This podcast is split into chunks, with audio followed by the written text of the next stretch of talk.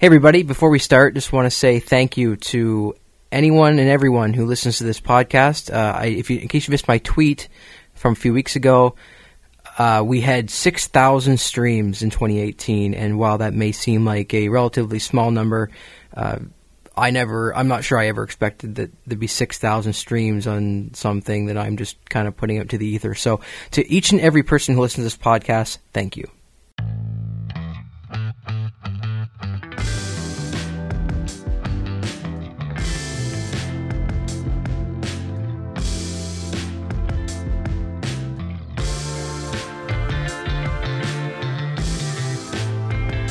Hey, Luke, what's going on? Uh, you know, Christmas is over, so I'm just in a coma. Food and uh, Still? sleep. Well, you know, it just it never ends. Oh, it usually ends like You'd think so. first January. it's hard to uh, it's hard to um, not relax in that first week of January, even though I was back to work and technically it was normal work. It just everybody felt like we were sleepwalking a little bit, and, and around here, pretty much the on-air people were the only ones working. So Nice. yeah, I'm still I've been in a coma since since January thir- or December 31st. Which Nice. would be the last the last day that that I had anything. What about you? Uh, yeah, you know, Christmas was good back in Nova Scotia. Had like nine, ten days, and uh, uh, yeah, it was it was fun. Had uh, had night in Quebec City on the way back, and we I saw the to photos. Ontario. Yeah, it's First time in Quebec City? I hadn't been there since I was like 15 years Wow. old. Caitlin uh, has never been there, so she really enjoyed it. We had a we had dinner at in our hotel restaurant. I picked that one for a reason. It had a revolving uh, revolving roof, I Mhm, guess, mhm. for rooftop restaurant. And so we, over the course of your meal, you see the entire city from from up That's pretty top. So it was really it was really nice, and it it uh, it met expectations. Well, that's good. So yeah, uh, Christmas was good. It was uh, good to see everybody back home and lots of lots of family time while I was there. Yeah, that's that's important. Yeah, so I I called you in today because, or not called you in, but asked you if you wanted to come in.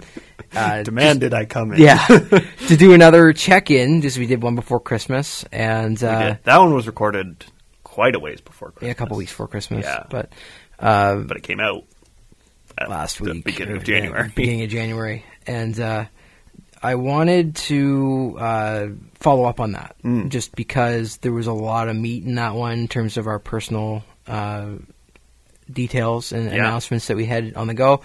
Uh, so the first thing I wanted to ask you was you made your official announcement that you Mhm. were having a child A on Leafs fan. Yep. yeah Christmas Eve. Christmas Eve, Yes, Christmas Eve was when and we put it out. uh, what was the what was the reaction? Uh, it was great. I mean, for the most part, we had told. I think I mentioned this on the last podcast. We had told pretty much everybody like that we deemed "quote unquote" important to tell, and that was just sort of a put it out to the world sort of thing. But I think honestly, the most fun I had was we put it out at like ten thirty in the morning on Christmas Eve, and then uh, the church that I attend has a Christmas Eve service, and we weren't going to go because my family celebrate like my my immediate family celebrates on Christmas Eve, um, but. Christine was like, "Well, we should go now because like we're announcing, and I, I want to give people a chance to to say congratulations." And so we went, and it was really fun because you could, there was this like 50-50 split of people who had been on Facebook that day and people who had not been on Facebook that day, and that was probably the most fun I had because there hmm. were a lot of like confused people who were just why are why is everybody hugging Luke and Christine? That doesn't make any sense, and people who didn't even bother to figure out why, and so that was fun combined with then the next Sunday when we when we came in and then all of those people realized why we had been getting hugs on on Christmas Eve, but yeah, it was. Uh, we told the last. What was it? Her family was on the twenty third. That was really lovely. Uh, her grandparents are uh, in a in a long term care home for memory issues. It's Deer uh, Deer something. It's up on on Garth uh, Garth and Rymal.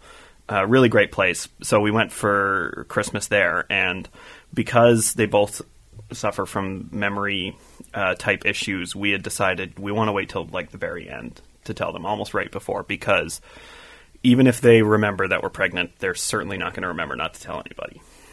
Hmm. But it was just such this wonderful thing with her grandma because we weren't sure exactly how it was going to go if she would understand right away, and it was just bang right away. She got it. Hmm. Her grandfather a little bit it took a little bit longer, but yeah, we gave them a card with the little announcement photo on it, and it was really really sweet. You didn't ask them who could use a leaf sweater, infant size. that would have, if that didn't work on her mom, it wasn't going to work on uh, it wasn't going to work on on her grandmother. But no, it was really yeah, that was one of the sweeter ones that we've we've gotten to do. And then yeah, we put it out there on the on the 24th, and it was like just this nonstop, like oh, it's out in the open kind of thing. You know, Christmas Day, we saw some people that we told uh, by a text message, and they came over. They have a two month old, and so we just it was like just baby talk for the entirety of of that. And then we saw my family on my my dad's side of the family on the thirtieth.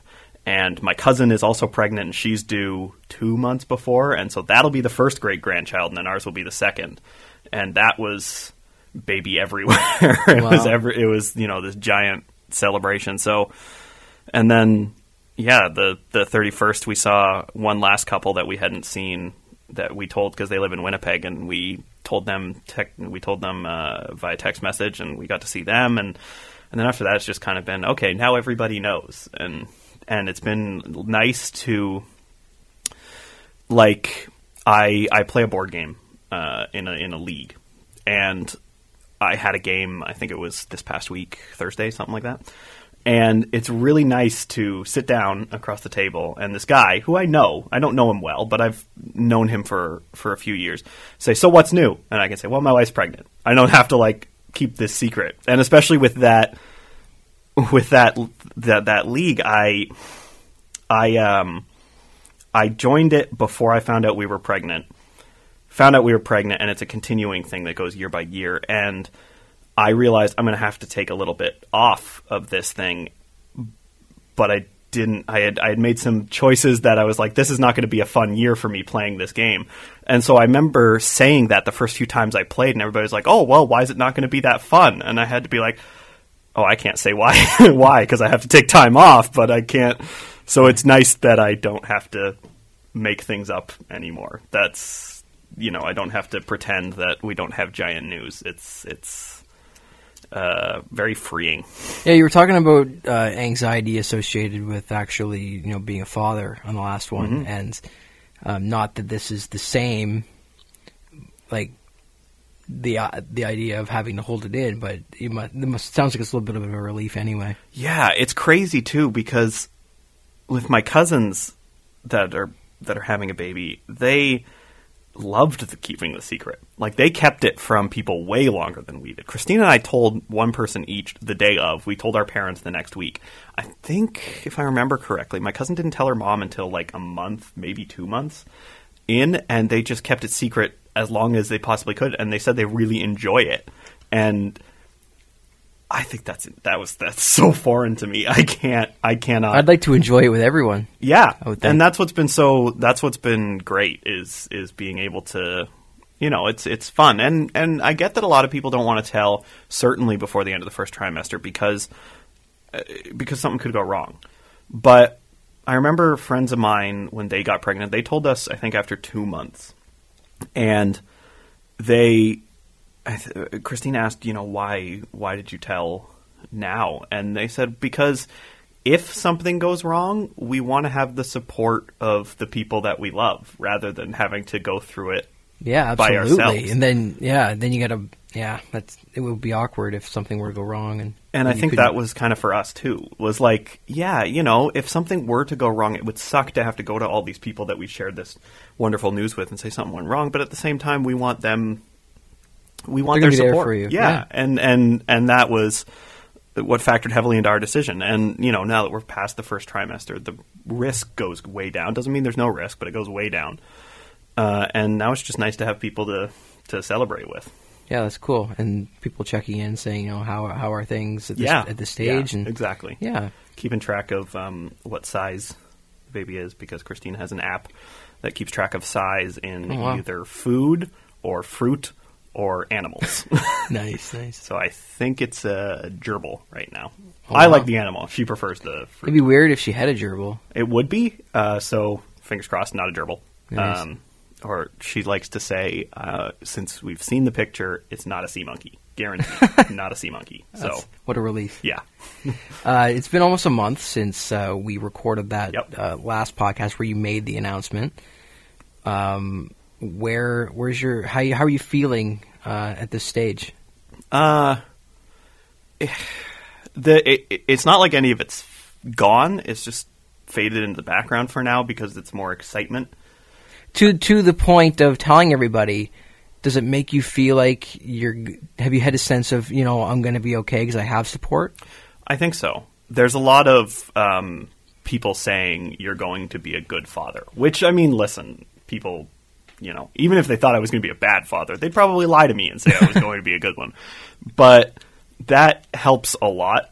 Just just hearing that, and I mean, yeah, I, I don't know. It's uh, the because it's been you know the holidays are such a happy, fun time and exciting. It's just been more that than focusing on the the anxiousness of it and seeing a lot of other people's babies around this time is like on Christmas. The friends with the two month old came over and and we had a lot of fun. Uh, with him, and then on New Year's Eve, friends with their two month old came over, and she was great. I think it's I think it's been nice to see people who are in the same life stage that I am with little babies and they're not driving themselves crazy. Maybe maybe they are and they're just g- really good at keeping Expect it. they have far less sleep than they used to. Yeah, yeah. Um, that's what was interesting is is I was talking to someone, actually the guy that I played the board game with, and he was talking about how the key for he and his wife when they had their first was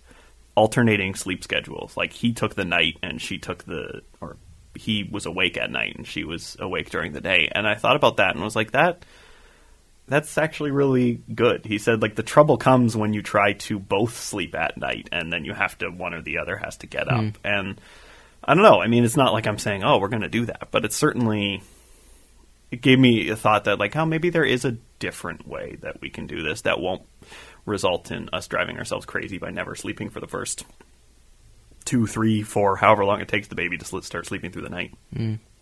Well, it sounds like you're you're feeling a little better about it than you were. Yeah, I think so. And you know, I, I think once the once the once like the the practical stuff starts to happen, I mean, the, as far as practicality, we've got a lot of stuff for Christmas. Obviously, we got a lot of baby stuff for Christmas. We gave baby stuff to each other, and we're in the process of getting a stroller. And I think, but I think once like we got to get a crib. We got to turn the spare bedroom because the spare bedroom is currently my game room, and when we got to turn that into the baby's room, I think once that stuff starts happening, probably things will start coming back up. And honestly, probably when Christine starts showing a lot more. She's it's just starting. Some days the bump is more noticeable than others, and she's quick to point out when the bump is very noticeable. um, but I think once she's really showing, I think that's when it'll start to. And this week, which depending on when this episode comes out, uh, we have appointments where we, I think it'll be my first time hearing the heartbeat, and not Christine's because she had an appointment that she didn't know she was going to hear the heartbeat, and she ended up hearing it. Um, and then like it's our first time meeting our OB, and so that will be. Uh, yeah, right now it's just kind of us, but I think once we have more appointments and and that stuff, yeah, it'll probably come back up. But for now, I'm just enjoying enjoying the ride. Cool. Yeah. Uh, yeah, I had another question for you. I don't remember what it was. So, uh, Yeah, you know, congrats again, and uh, it's going to come together. Yeah, yeah. June thirtieth is uh, longer than it's longer away than it prob. It feels a little longer away than it actually is right now. But yeah, it's it it'll sneak up. I'm sure. I think the this time of year, like when we found out, and then Christmas, it's very busy in my family, and so now we're headed into the the downtime where there's not a whole lot of like we have to go to this person's party and then this and this and this. So I think it'll be more time to just enjoy enjoy the process of being pregnant. Hopefully. Uh, speaking of kids. Uh, my my brother's got a, a little guy. Uh, he's he just turned two, and it's when, not seeing him that much. I, I've only been home a handful of times since he was born, uh, but this time like is really starting he's really starting to, to develop a personality mm-hmm. and he's he's kind of into everything and he's talking a lot and it really seems like it's getting to a point where that's the fun stage at the at the 2 year mark where you know you can communicate with him now he's starting to absorb stuff and learning and that that type of thing so uh, I can definitely see the the point where uh, parenthood really starts to get fun. Mm-hmm. You go from that, you know, I just don't want it to die kind of stage yeah. to okay, well he's he's walking and and uh, developing that personality and communicating and goofing off and getting into stuff he shouldn't and that sort of thing. That that's the point where it's probably still very challenging. Where like he's you know he, he's trying like for example, we were over at my dad's one night and I had. Um, some cheesecakes, some little individual cheesecakes on the counter, um, open. The container was open, and he decided he saw that, and he decided uh, those should go on the floor. He just swiped them on the, down. I was like, I guess nobody's eating those. Uh, so like he's like sort of that sort of thing. Like yeah. He just you got to watch everything, or he's gonna smash it. Yeah, I think we have a, a nephew who is uh, he just turned one on December thirty first, and we were over uh, this past Saturday for his birthday party, and it's very much uh, his mom had put up photos every month since he was born, and it's crazy to see the change. And even at one year old, he's a lot of the same. He's not he's not talking, but he babbles a lot. And he has the personality too. That's very much you talk about. He wanted the cheesecake on the floor. Well, uh, our nephew is uh, he has these little plastic rings. It's this thing, and the much of the last hour or so that we were there was him picking it up, throwing it, then gesturing at somebody to get them for him so that they he could then throw it again once he had done that. And it's very yeah, it's fun once they're at that stage yeah. as well. Like just early on when it's when it's more than just like you said the thing that you got to make sure it doesn't die. Yeah. And the little you know, extra large potato that you just got to make sure doesn't stop breathing. Yeah. Um, it is funny to see how uh, personality traits can be hereditary. Mm-hmm. Um, the kid's two, and he's, as far as I know, he's really developed an interest in things organically. Like my my my brother has certain interests, but it like for a child to just take to something so passionately, he's obsessed with tractors. My brother was the exact same way, and like he's like his trucks, tractors, all that sort of thing. He's just obsessed with. And there's this uh, cartoon on YouTube that he watches. I forget the name of it, but it's like the the the characters are half uh, machine, half dinosaur. Okay, it, it's really bizarre, but he loves it, and um, it's just funny how he's just created that whole. He's adopted that whole interest that my brother had the same way when he was a kid. Yeah, I think I think that a lot of people, like, you think about your own interests and how many of them you got from your parents. And I think that people kind of discount that. I know a lot because obviously, so the picture that I used, if you haven't seen it on Twitter to announce, was new Leafs fan coming June uh, June 2019. And I've had people, friends mostly, say, "Whoa, what are you going to do if your kid's not a Leafs fan? Or what are you going to do if your kid's not a hockey fan?" And it wasn't even me; it was Christine who was like, "Well." It's a joke. it's, it's, just cute. Like it doesn't matter if he's a that. Yeah. But also, like the kid is going to be in a household where hockey is not sacred, but the, the, when I grew up, Saturday nights was we sat down in front of the television and we watched the Leafs game, and that's the kind of thing that is going to happen in our house too, because that's what I want to do. And the kid, boy or girl, is going to want to spend time with me, and sometimes that'll mean watching hockey. And so yeah, there's obviously there's a chance that the kid's not going to like sports or or not going to like video games or whatever it else it is that I like. But there is also a pretty good chance that that kid is going to because they're going to be around that. It's what yeah. you're around. Like I never really got I had a lot of cars when I was growing up, but my dad is not a car guy, so I never really got into cars in the same way that a lot of other kids did, or even that like my nephews do, because their dad is very much into cars and farm equipment and stuff. Mm. So he's got a lot of that. I never had any sort of like fascination with tractors or construction equipment because that wasn't really the household that I was raised in. Mm. So from that perspective, I my kid is going to have every opportunity to like sports, and it's not going to be from me pushing it on them. It's just going to be mm. that's what's around. Yeah, it, and you're kind of their idol, and they just want to Yeah. they want to be with you, and they want to be interested in the things you're interested in.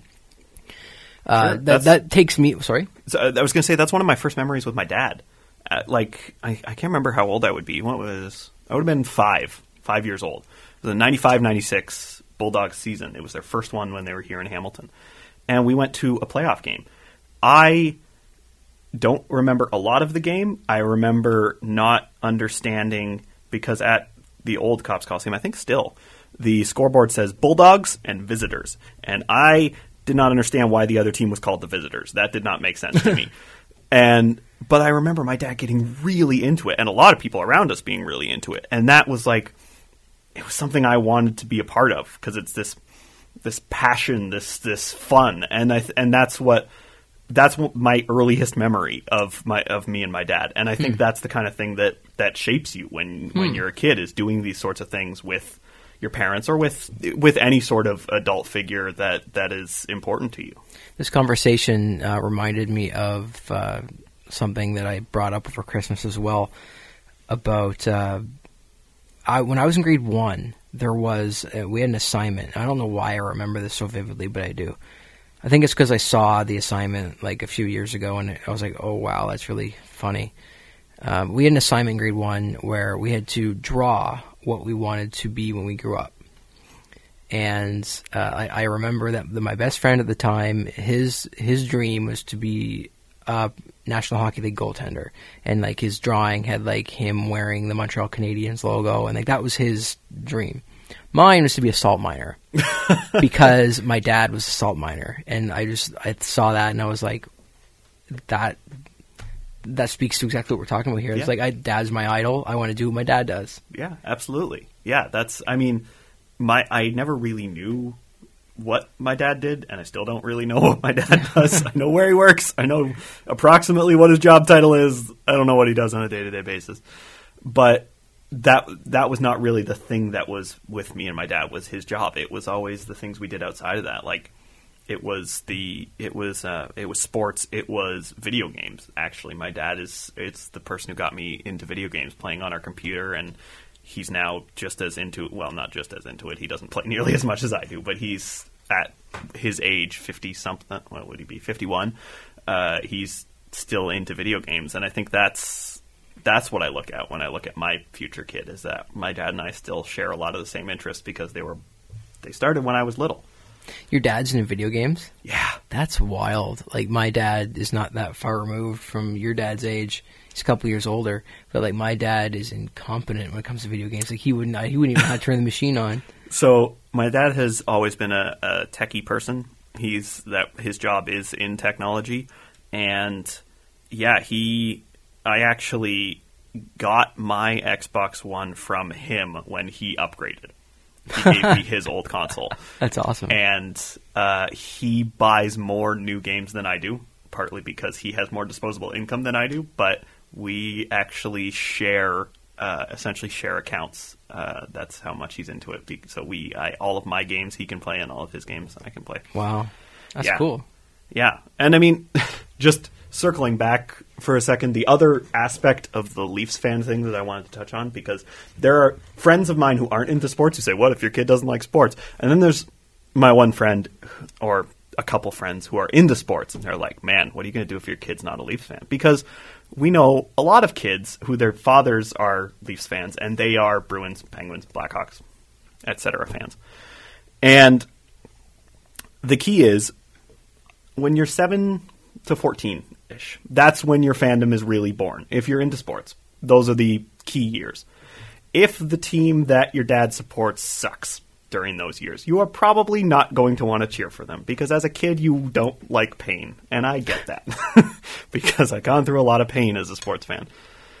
The Leafs were good for my formative years. Yeah, when I was a kid, I was so jealous of the Leafs fans because the teams were always good. Yeah, from it was so 97 and 98 they weren't great, but from 99 till 2004, which was when I was 8 years old till I was uh, four, 13 years old. They were great. Playoffs every year, conference finals twice. And that's really honestly why I'm a Leafs fan because I knew they were good and it was fun to watch. And so yeah, the Leafs could get bad before my kid reaches those years, but I don't think that's going to happen. I think the Leafs are going to be pretty good, or at least Well, competitive. Who knows? Like you have, uh, not to get in too much of a tangent. I feel like we're going down on a uh, we the uh, conversation goes naturally, but like we're Sure, but going going off the rails here. But um, like you think of the Blackhawks and, and the Kings right now, that they are two of the worst teams in the NHL. Mm-hmm. It's and true. five years ago, they were dynasties. Oh, you're right. Things could absolutely go off the rails. Yeah. But I'm confident that if my kid likes sports, uh, they will inherit the fandom that I got from my dad. That was started by my grandfather when he emigrated over, uh, and he watched Saturday nights with my dad. My grandfather is not really a hockey fan anymore, but uh, it's a family Vermeer family tradition. I can So- speak to uh, sticking with the team through a lot of pain um, when you're a kid, where I was saying I always was jealous a little bit of the of the Leafs fans because the Leafs were always going deep in the playoffs. They made it to the final, but they went deep. And uh, I was a Montreal Canadiens fan, and I became a Montreal Canadiens fan um, after my uncle was uh, so hyped after they won the cup in '93. So I was six. I didn't experience the cup at the time, but kind of came to know about it after. I think he he, even, he had it on VHS and like we watched it Yeah. when I was a kid, and that's when I became a Montreal Canadiens fan. And that preceded about twenty or so years of uh, just dread and abysmal. So much pain. Yeah. Then they got good for a couple of years, and then uh, I became not a fan. I'll just leave it at that.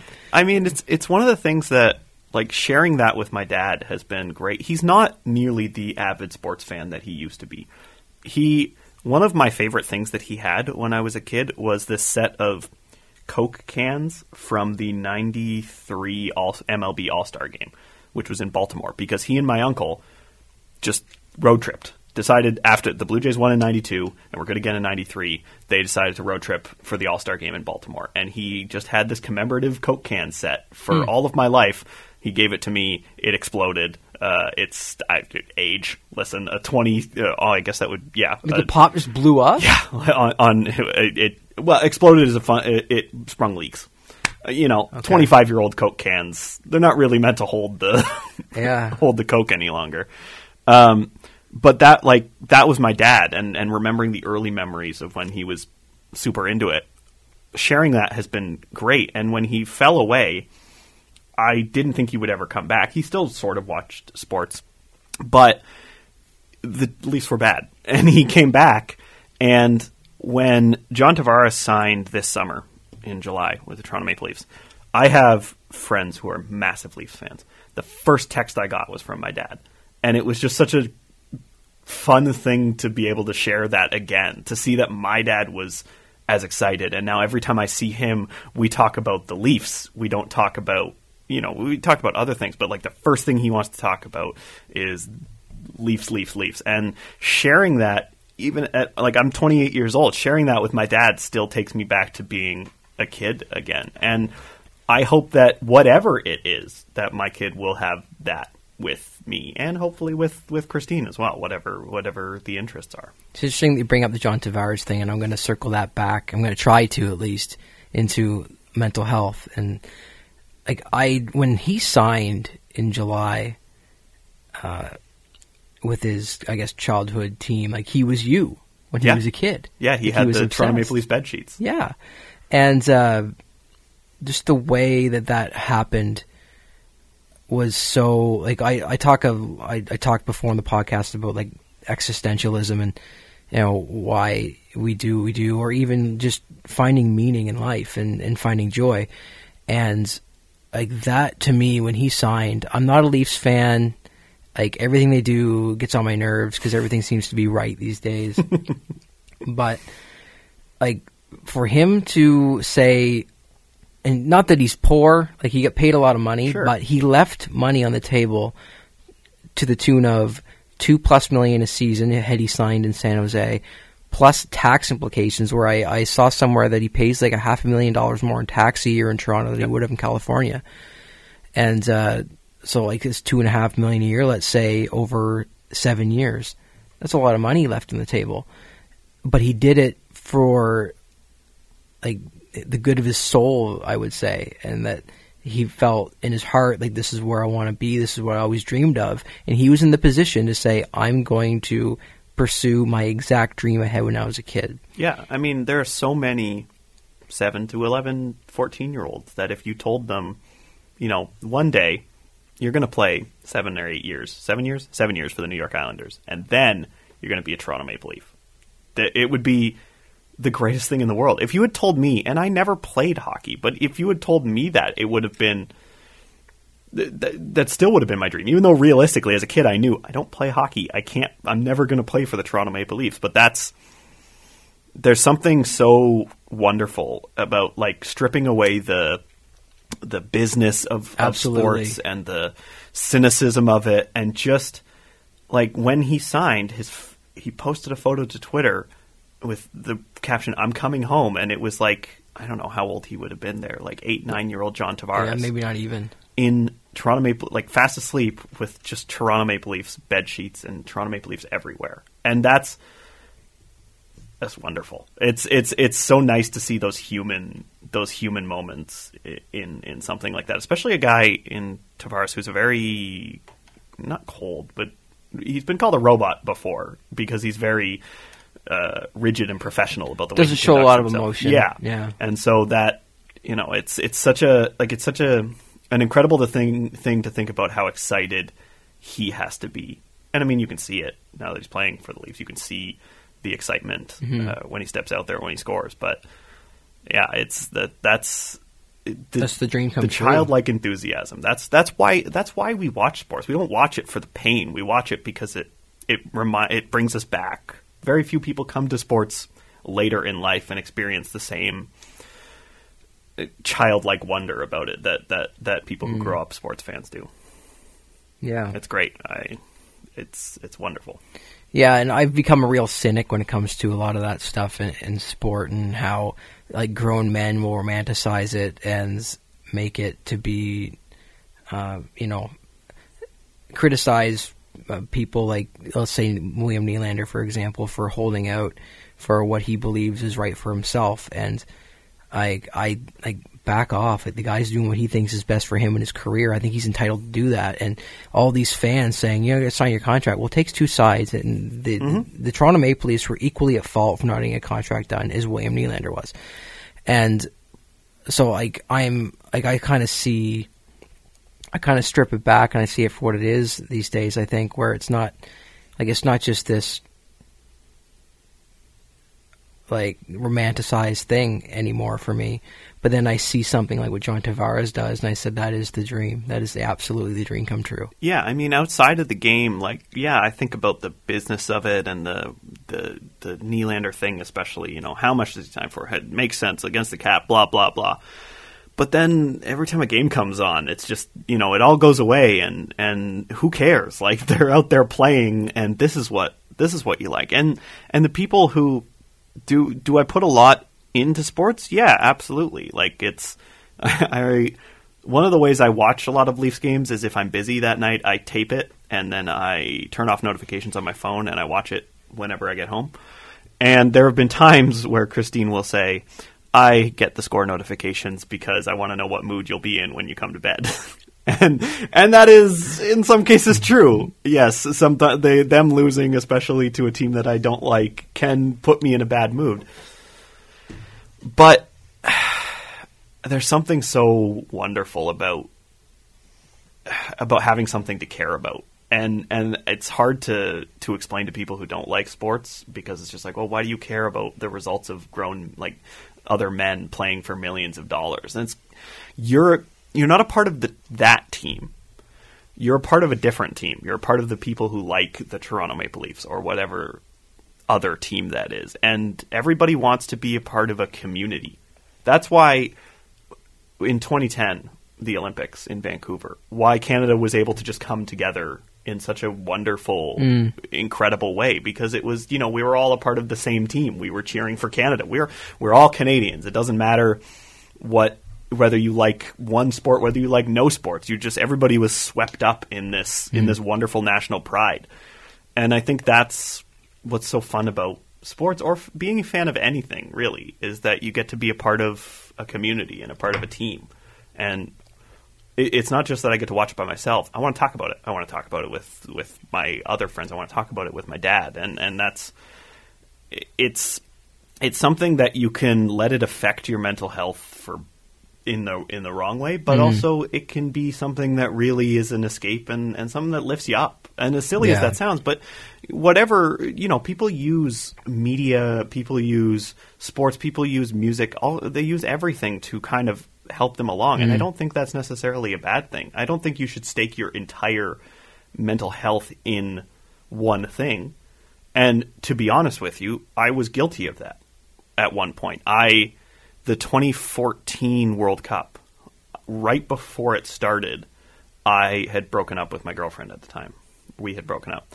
And I threw myself into the World Cup. And it so happened that the Netherlands, my uh, my grandparents' country of origin, and the team I cheer for in the World Cup, they ended up going far. They went all the way to the semifinals, and I didn't realize until it was over when they lost that I had put everything into that, and I had let myself not think about the bad stuff, and it all just came crashing down as soon as that ended. And I think that was bad. That was not healthy for me because I was staking my entire happiness upon Yeah. whether or not the Netherlands moved on in the tournament.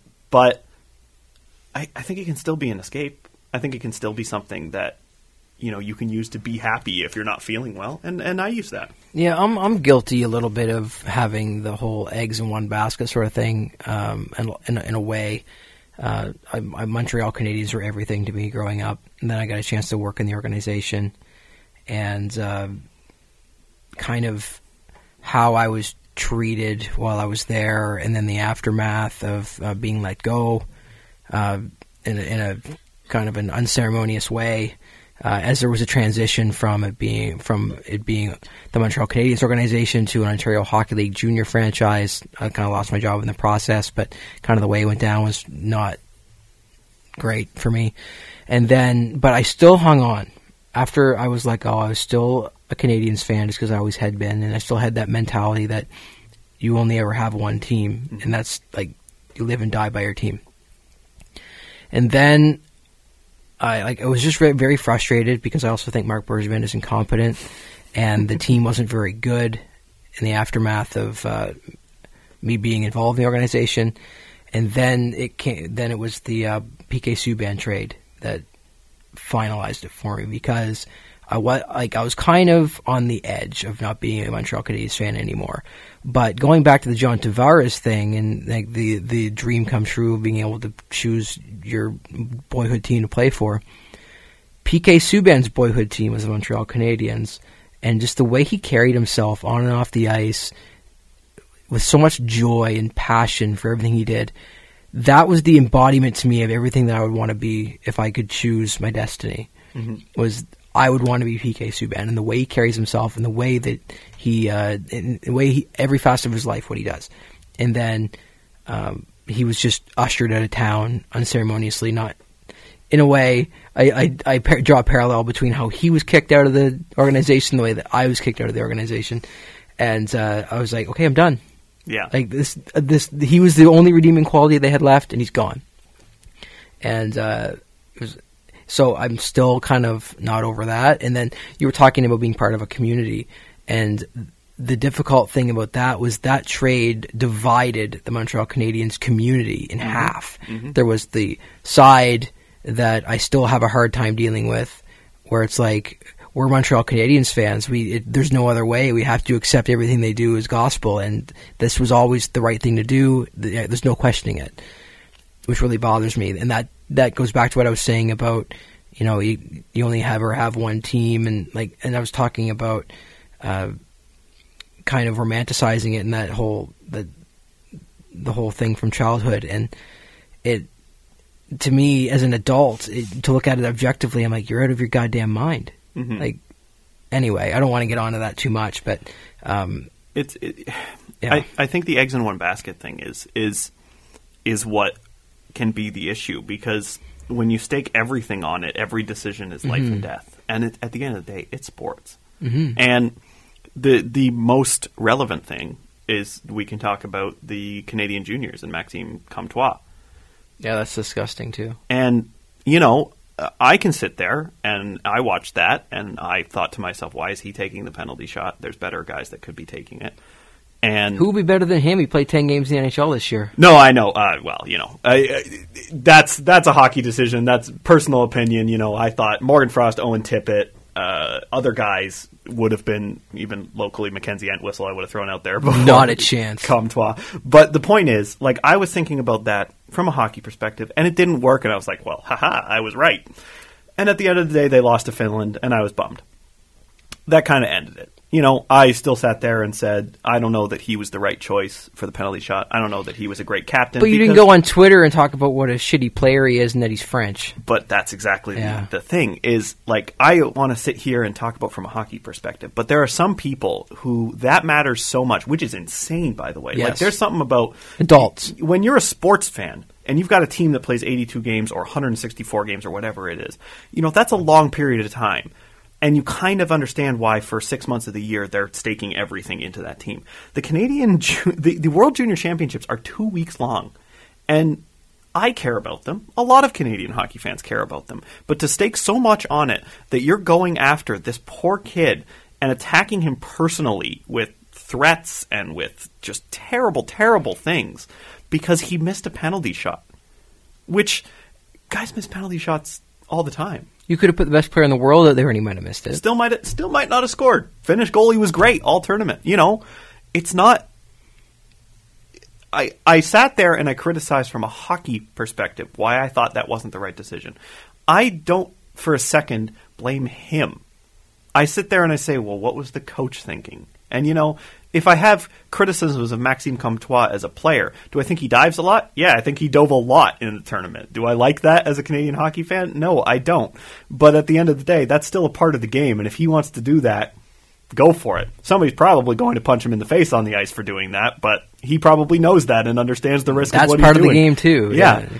Uh, but him as a person, I'm never going to say anything about him as a person. You don't I know him as a person. You don't know him. Like, and and of course he had to be French. You briefly mentioned it, but of course he had to be French because for a lot of Canadian hockey fans, that's got to be the defining thing. And Oh, he's not one of us because he's French. He's French. You know, and uh, I'm gonna say it. I think Don Cherry has to bear some of that for the way he talks about French players Yeah. uh, over the years, and not that he is as terribly racist as some as these people who are going after Comtois, but I think He enables it. yeah, when you are flippant and cavalier the way you talk about French players versus about Anglophone players, you you enable these people to believe they should hate the French mm-hmm. player because he is French. And it's just this kid is how old is he? He, he would be 19 years old. He's 19 years old. And yeah, he's going to face a lot of criticism. You said it. He played 10 games in the NHL this year. The Anaheim Ducks like him. He's going to be an NHL player. He's going to face criticism. But nobody deserves to face the personal attacks because he missed a shot in a junior tournament. Not not that it, you know you can do that if somebody misses it in the Olympics. But let's think about this, folks. At the end of the day, Canada has how many gold medals at this tournament? So what? We didn't win another one. You know. And just above all else to criticize and to degrade this guy as much as people did, and considering it, they're kids. Mhm. This this tournament is full of kids, and there's adults making these kinds of comments and bullying this guy. Yeah. it's absolutely absurd. it's listen you want to talk about their play on the ice you want to critically examine how they are playing because this is a high level. They a lot of these kids all but one are NHL, draft picks on the Canadian team. They understand what this is about. And if you want to say I don't think he had a good tournament that's fine. But threatening a player or saying he's an awful person because he missed this shot that's not that's not criticizing. And what if it was your kid? We I, I i don't know about you but i still have some parents of ohl players that either I follow or they follow me on Twitter from my days covering the team. And two of those parents that uh, uh, I have, I see that follow me and I follow them, are Mackenzie Entwistle's parents, who was on the Canadian junior team because he plays played for the Bulldogs. And when I see how proud and happy they are of their son just for making it there, and he had a great tournament, like I can't even imagine what it would be like if it was Mackenzie instead of Max, and having to see his his parents. That you have a have- personal connection with them. yeah, have to deal with like have I met Margaret and Dave? I think that's their names. No, I haven't, but I've interacted with them over the course of, you know, that year that I was covering the Bulldogs. And they're they're people. They're people that are the same age as or younger than some of the people who are are saying these awful things about a 19-year-old kid. Yeah. And the, I I just can't I can't fathom how you could make it personal like that. Yeah, and uh, before we move on from this topic, uh, I just want to bring it back to the episode that we did with Aaron Snow and how I I had mentioned that it's absurd the amount of pressure that these teenagers get, not just in the World Juniors, but just across major junior hockey. That just because you play at the highest level of junior hockey, you're treated like a like a pro. Yeah, And these a lot of these guys aren't pros. A lot of these guys won't play pro. Uh, a lot of these guys, this is as far as they're going to go in hockey. And I think it's it's just an absurd amount of pressure, and that goes back to what I'm talking about, where like all all sensibility goes out the window when it comes to sports sometimes, and how grown ass men can act like children, Mhm. and the junior hockey is the ugliest of it. Yeah, absolutely it is. And and I I couldn't tell you why. I I don't know what brings out the worst. You know, I we both uh, have seen the Canadiens and Leafs fan bases on Twitter. And I have a nice window into the bad side of Leafs fandom. But as bad as they are, they're not they're not that. Like even even when I think they're saying things or doing things that are over the line, I don't think they stoop to the level that some of these people do over the World Junior Hockey Championships. Mm-hmm. Like people, just chill. We don't get this worked up. I listen, I was only 15 years old in Turin 2006 when the Canadian men's Olympic team lost and flamed out spectacularly. I don't think there was this level of vitriol. Now, granted, social media wasn't a thing like it is now, but I can't imagine this level if if the Canadian senior men's team had done this at the Olympics or does this at the World Championships or the World Cup. I don't think people would be this vile hmm. about it, and I think there's something not because they're kids, but because people don't know who they are. Yeah, maybe because the guys in the Olympics have developed reputation, you respect them already. Yeah, and I think that it's cr- it, it's insane that you respect you don't respect the 19 year old kid because you don't know who it is. So it's perfectly reasonable to to Yeah. crap all over them. But the the man who can again still not deserving of personal attacks, but can take the the criticism a lot better because he's used to it is somehow exempt in your mm-hmm. mind from this insane level of vitriol is Yeah. yeah, you know what? Don't don't care that deeply about things. That goes just for sports. That goes for movies because, boy, that stuff happens. I'm sure. Uh, I don't know if you've seen that stuff, but people get a little worked up about their favorite movie franchises when they don't when they do things that they don't think are correct. And Yeah. the same level of stuff happens. It happens in video games. Like, don't base your whole life around this thing that Yeah. when it doesn't go the way you want, you stoop to that level. And just don't do that on social media, period. Yeah. That's What your a- life lesson for today. Thanks. Thanks, Uncle Luke. Yeah.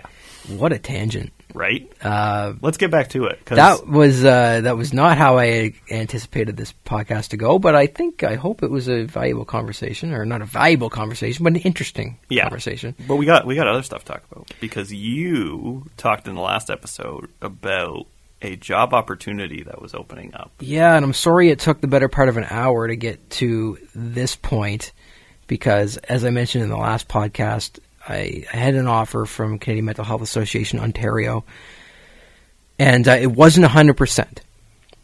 But I'm happy to report it is 100%, and I Yes. started this past week, and uh, I'm really excited. So, uh, just wanted to basically bring everybody up to date on that. If you don't, if you haven't seen it on social media already, that uh, I work there now, and um, three days in, the first week was uh, was trying, only because uh, I had a lot of reading to do, and I didn't have a lot of uh, projects. As in, I had no projects, and uh, especially Friday, where it was just kind of like I was kind of running out of reading material, and I didn't have anything else to do. My boss wasn't there, and I'm like, what do I do with myself? I was so bored, but uh, got that out of the way, and I'm very optimistic that this week will be the start of something very exciting for me. Something that I've I've been eyeing for a long time. I've wanted to work for this organization since before I ever came out publicly about any of my mental health concerns. Um, th- this opportunity that I'm that I have right now actually goes back to uh, an interview I had with them almost two years ago, and then uh, that opportunity didn't work out. But I kept in touch with my now boss, and um, when the opportunity that I'm in now came up, I was the first person he thought of. So, in a roundabout way, I created this opportunity for myself, and uh, I, I, you know, sometimes I wonder if everything happens for a reason. A lot of people say that. I, I don't know if I subscribe to it, but um, as I said in a, in a Facebook post, uh, this is one of those things that just makes me wonder. It was perfect timing. That's for sure, right? Your, Yeah. You mentioned it the last time. Your, your contract with the Ticats was up. Yeah. And pretty much right away the the call came. And and yeah i mean what what people obviously don't know from that last episode is that we left there and you told me we could probably cut that all out if need be right? Like if the if the mm-hmm. thing doesn't happen. I said yeah. And i'm glad we didn't have to cut it out. I'm glad we could keep it in there because honestly Yeah. this seems like the perfect opportunity And the only reason I was hesitant at the time was because I, I think I mentioned it on that podcast, is that I've been rejected in every way almost imaginable. And I was just thinking, because it, I thought it was solid, and then it was there was a delay, and there was an issue, and then another delay, and I was just like, this just seems fitting that it would fall apart because Sure. things seem to fall apart on me. But um, that said, I I did trust uh, my my now manager. I did trust him that this was going to come through. I just because I've been burned so many times, there was a little bit of doubt in my mind. But I'm so overwhelmingly glad that it, it's it's done, and I'm started. And I hope this is just the beginning. Maybe it's maybe this will be the end, but I hope it's just the beginning of um, where I hope to go in the next few years in terms of um, pushing this conversation forward in both my professional and personal life. Yeah, I mean it's you've been doing so much just on your own social media, this podcast mm-hmm. to further mental health, and I'm excited to see now in a. I was going to say I, I don't know how I was going to word that. That didn't sound like an insulting to to the social media or to this, but like now doing it for work, I think is going to be. I think you're going to do great. Honestly, I think I told you that when you when you said you you'll get the job, but I can't think of a better the, just the way you talked about this versus how you've talked about anywhere else that you've worked as long as I've known you, like this, this feels perfect for you, and and I'm glad that uh, that they saw that as well to to seek you out. Like that's got to feel great, honestly, that they came to you Yeah. rather than the other way around. I got to say, it was a shock to my system. Well, he emailed me and said, "What are you doing now? I don't know what your situation is. We may have an opportunity here." I said, "Well, my contract ends tomorrow." And then he's like, "Well, okay, well, let's I'll call you tomorrow." And then that led to a couple of questions. You know, what you know, what have you been doing lately? You know, uh, can you do this? Can you do that? Um, you want the job? And I was like, "Whoa!" It was just, yeah, not Yeah. how any other uh, interview had gone before. That's for sure. It's a yeah, and what I'm excited about is that now I am in it. I I this is every day for me. I will be in tune eventually with all of the um, all the intricacies of the mental health uh, space uh, and how government um, treats it and that sort of thing. And I hope that I'll be able to, in time, speak on this podcast with more um, with more expertise and more um, insight into a lot of uh, how this stuff works. Right now, I, I just speak from my personal sp- perspective and uh, started this thing as kind of a peer support tool. Just this is what I've experienced, and hopefully it helps you. But now, hopefully, in the next few months, I'll be able to start speaking in terms of um, the the grander scheme of how um, mental health is uh, treated and and how it affects people in this province and in, in, the country. Yeah, absolutely. I think that's a that's a good segue to you put out a call for questions. I did, and we got a question. Uh, you know what? I almost forgot about that. Somebody too. likes us enough to ask us a question. I think this is the third question that we've gotten ever, and uh, this might be the I can't remember. The same person sent us the first two questions, but that's not this person. So this is our second question asker that we've ever had. Uh, Sharon Penny, who has mentioned before that she is a uh, dedicated listener of this podcast, she says, "Happy New Year, guys." Where do you see the podcast going this year? Any specific goals in mind, or will you let it evolve organically? Um, well, before first off, I want to say uh, thank you, Sharon, for the question, and thank you for the very lovely direct message that you sent me uh, after our last episode. Uh, I showed it to my wife. Uh, far later than I should have. I forgot that I got it and, and, didn't show her until like last night. But thank you. Uh, it means a lot to get lovely messages anytime. But that you, that was a really long message. So to spend that much time um, saying nice things about me and about our podcast was really lovely. So thank you for that. As for the question, I personally have goal guests. I guess like and and maybe they're pie in the sky and i'm not going to mention them because i don't want to put that out there that like you know well, especially if you're like i want to get these people then they have no interest in right. Like, oh, i don't want to be i don't want to put that out there and have them yeah. say no or or you know I'll, the searching will come off pod and when we get them then we'll tell you. But yeah and and i also want to do more personal stories. And and i think that again, not naming names, but there are definitely a couple that I have very much in my mind that I mean, I don't see why we couldn't do them. So I'm fairly confident about doing them, but I would really like to. I think that what an episode that really stuck with me was the episode we did with my friend Jess. That uh, you know, that was really eye opening for me, and I'd like to do a lot more stuff like that. And I don't know how we do that, but I, I think that's that that kind of stuff when we just have people in. Not to say any of the other ones, because all the other ones have been wonderful too. But there's so, there's been something nice about just saying this is blank. What's their title? It doesn't matter. What do they do? What is, it doesn't matter. We're just going to tell yeah. their story. And I think that that speaks to what we said a, a podcast or two ago when I I said everybody's got a story, and it I think that these variances in in in topics will come up naturally mm-hmm. because everybody's got a different perspective, everybody's got a different experience, and uh, for Jess, what, coming in, I didn't know what we were getting out of him, and um, that was really incredible. And I think we're just going to get more of that. Well, I hope we get more of that because yeah. I think that everybody experiences life differently, and everybody's affected by uh, by their environment differently, and I just think that's going to come.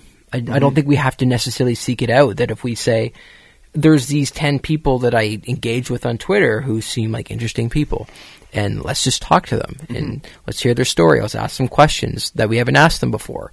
And I think that that type of thing might just come out naturally. Yeah, but yeah, like I said, there's also a couple that I that I want to get where when you see the episode title, you'll be like, they talked to that person. Whoa! You know and what's funny about that? Sorry to cut you off, Luke, but um, I met with the CEO of uh, Canadian Mental Health Association Ontario before I formally got like the approval mm-hmm. and all that because uh, my boss just like she just wants to meet you, get eyes on you. Basically, she just likes to meet the people that we're going to hire, and like I that's guess a good, it, that's a good CEO right there. Yeah, and I guess that would be just a matter of you know, maybe she just really gets a bad vibe from me, and then I get to know. But like, I just it's, it's, an informal meeting. I was in there, talked to her for ten minutes, and uh, my boss brought up the podcast, and he said, "Tell her some of the people you've had on the podcast." Like he was like tr- bragging me up, and I was like, "Oh well, we've had Michael Landsberg and Clint and Joni Malarchuk and uh, Brent Sopel." Uh, just I was rhyming off some of the more known, Sure, the like notable the, names. the notable names, the like the fam- quasi famous people, Mm-hmm. and um, she was really impressed by that, and I'm just like, cool, Yeah. Like, like, so let's do more of that, I guess. yeah that's that's that's fun for for uh, like and and the big the quote unquote big names don't always result in the best conversations but like honestly in terms of feedback um the two-parter we did with michael boyer has been one of our it was one of my favorite episodes to do both parts and we've gotten a lot of good feedback on that I was talking to my mom today, and she said she'd only listened to part one so far, but part one was without question her favorite podcast. Yeah, so like those ones with people that you don't know who they are, um, despite him having a title and, and a job that, that, that was relevant, it wasn't just like a personal story one. Although there was a lot of personal story in, in both Michael's episodes. Mm-hmm. You know, that's the big names don't always result in the best stories, and I think that's what I just want to do is have the best stories. If we could have it, it's not going to happen. But if every episode could be the better than the one that came before it, And you know what? I feel like, uh, and I don't know why I feel this way. Maybe we are getting better, but I feel like frequently I'll message you after I listen to the like the edited version, and I'll be like, "That's my favorite one." Yeah, the like, first time you did that often. was was Aaron Snow. That was the first time that Yeah. you I got that text, and I've gotten that at least three or four other times. Yeah, and it's it, it's funny how, and I'm always awkward about them. Like afterwards, I'm like, "Was that good?" Because I don't know if yeah, it was good. which was funny because you said that about the Aaron Snow one right after we Yeah. finished it. Was you weren't sure if that was if that was great, and then I'm so listened to it. insecure. Yeah. Like it's just it's just me. Like I'm just like I don't know if I ask good questions. I don't know if I'm awkward. And then I listen to it back, and I'm like, well, maybe other people think I ask bad questions or they think I'm awkward, but after listening to it, I don't. Like I I think think I, I think it's pretty good. Yeah. then- no, I don't know if I go that far, but I, I think they're pretty good. I don't know. Yeah, it's. I I just want to keep doing episodes that we get good feedback on. It's been Somebody commented, uh, sent us a tweet the other day about uh, Jess's. oh really? I must. Yeah, have well, maybe you didn't see that one. I don't, Uh, I don't know that I did see that. Her Um, last name was Brower. Oh, Esther. Okay. You know her? Yes, Oh, that okay. is that is Jess's ex. Really? Yeah, Oh, okay. absolutely. She was messaging The one he was referring to that Yep, they were engaged. She was, oh she was texting me a lot actually while she was listening to that episode. She opened with, "So I'm the devil, am I?" Because I called her that That's awesome. uh, at one point, and I said, "Yeah, of course," but that's not related to to anything. Um, but she, uh, yeah, she was really great about it. She was messaging and uh, about the episode, and she said she really liked it, and it was really nice to hear. Uh, like the the story, and uh, then she said, "You know, do you want me to share it on social media?" And I said, "Yeah, it was one of my favorite episodes." And I want so- everybody to share everything. so she put it out on on Twitter and uh, she put it out on Facebook.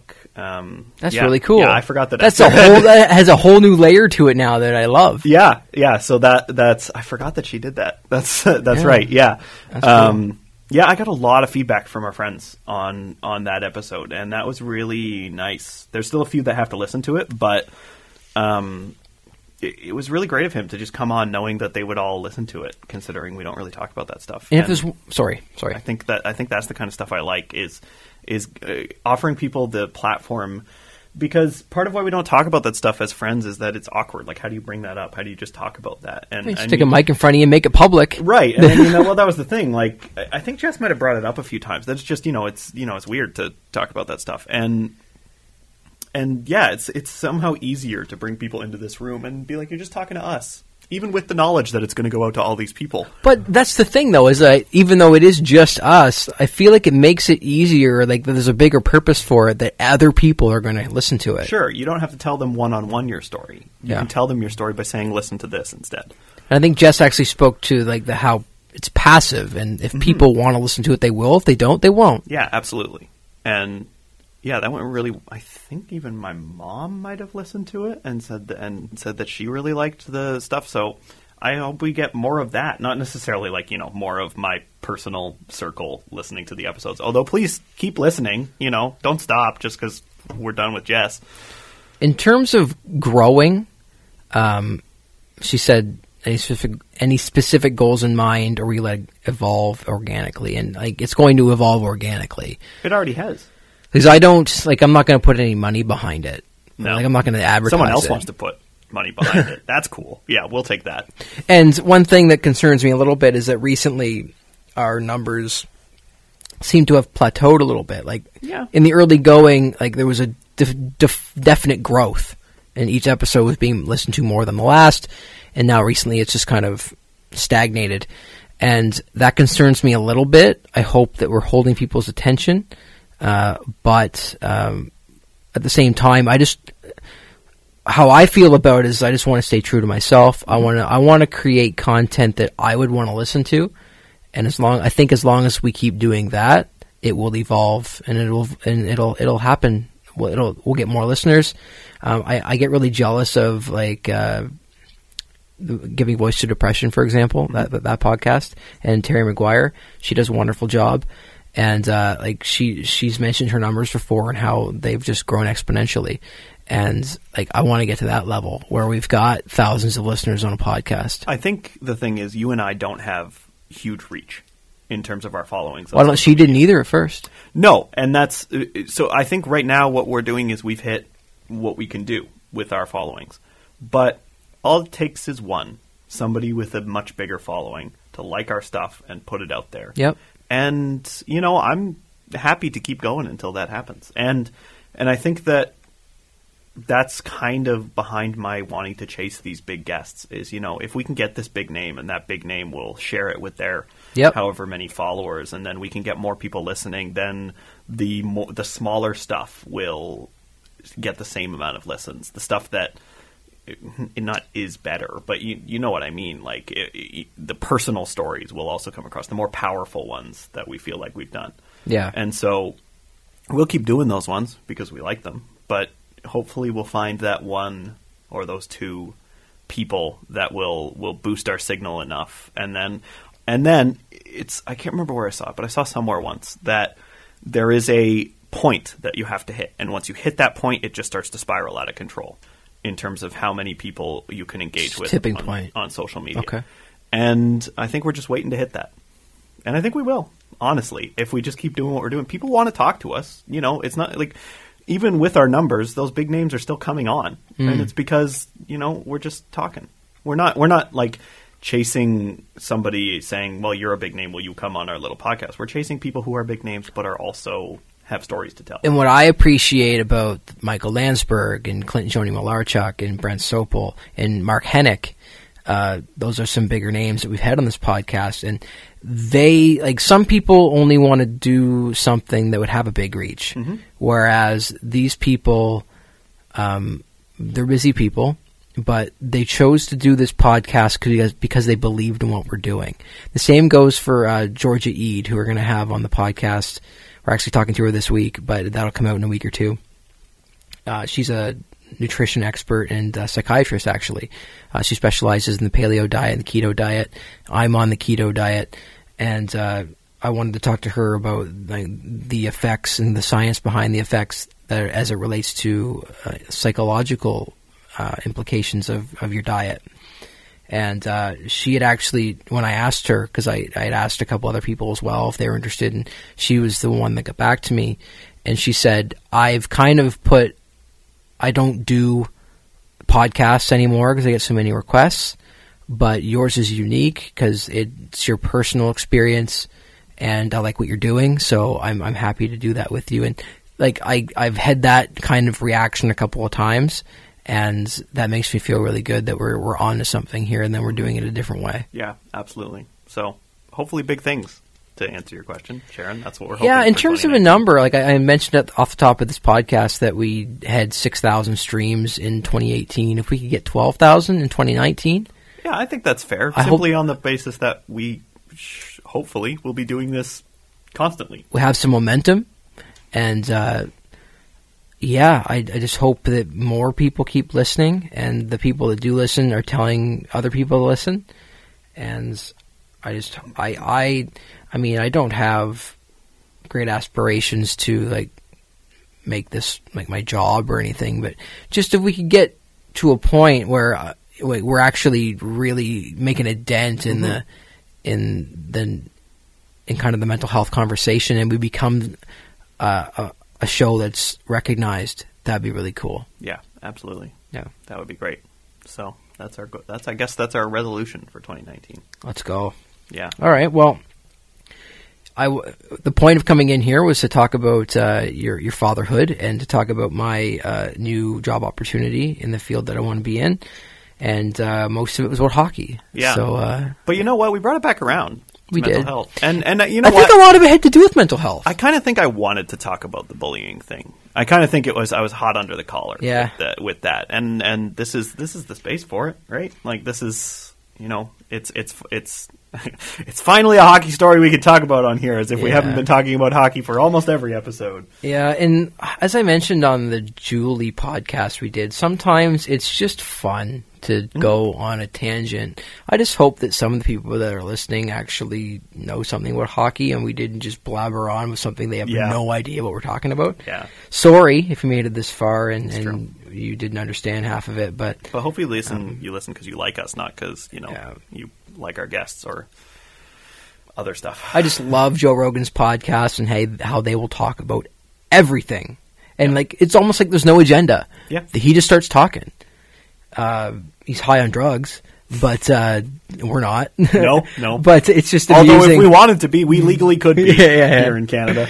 yeah, but it's just like I think that's part of why he just kind of goes off on everything. But it, it's I find it exceptionally captivating, Mm-hmm. and I it's it's a lot of fun, and I I hope that we uh, give you a piece of that when you listen. Yeah, and I think that's the evolution that I was talking about. How we have evolved since I joined up is that we have become a little more uh, laid back and let the Yeah. conversation go where it wants. and I don't mean to stroke your ego too much, but you, you've, you've been a big part of this, and you've been, uh, yeah, this has been a like, obviously it's a completely different dynamic than what it was Yeah. when it was just me talking. Uh, like I said before, I'm terrified to go back and listen to the old episodes. I don't want to listen to myself, um, especially.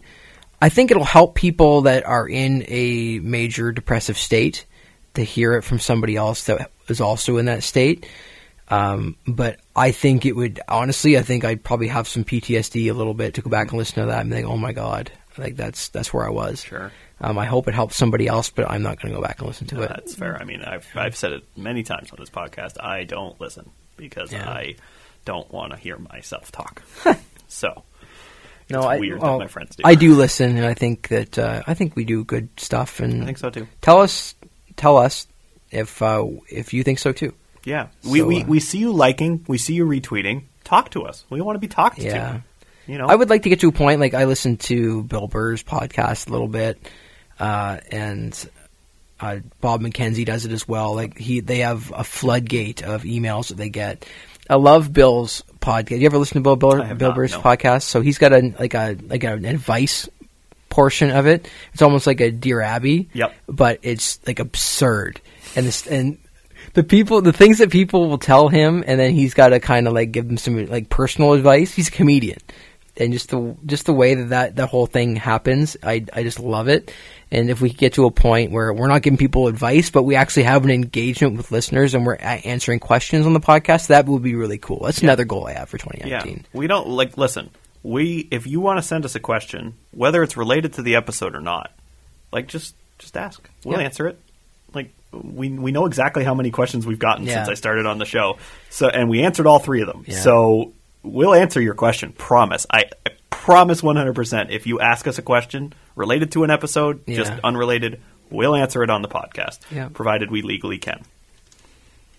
Under what circumstances would it be illegal to answer the question? I don't know. I'm just I'm protecting our asses. Uh, it's absurd. uh, anyway, uh, I guess we'll sign off with our with our usual uh, like, subscribe, uh, rate, review, tell your friends about this podcast, subscribe to it wherever you get your podcasts, and uh, follow me on social media at jdickie E on Twitter or send me a message on Facebook Messenger. And Luke, You can follow me on Twitter at the Elvermeer, T H E L V E R M E E R. thank you for listening. We are excited about what's to come in 2019, and we hope you will be a part of it and help us grow it. Thank you for listening, and we'll talk to you soon.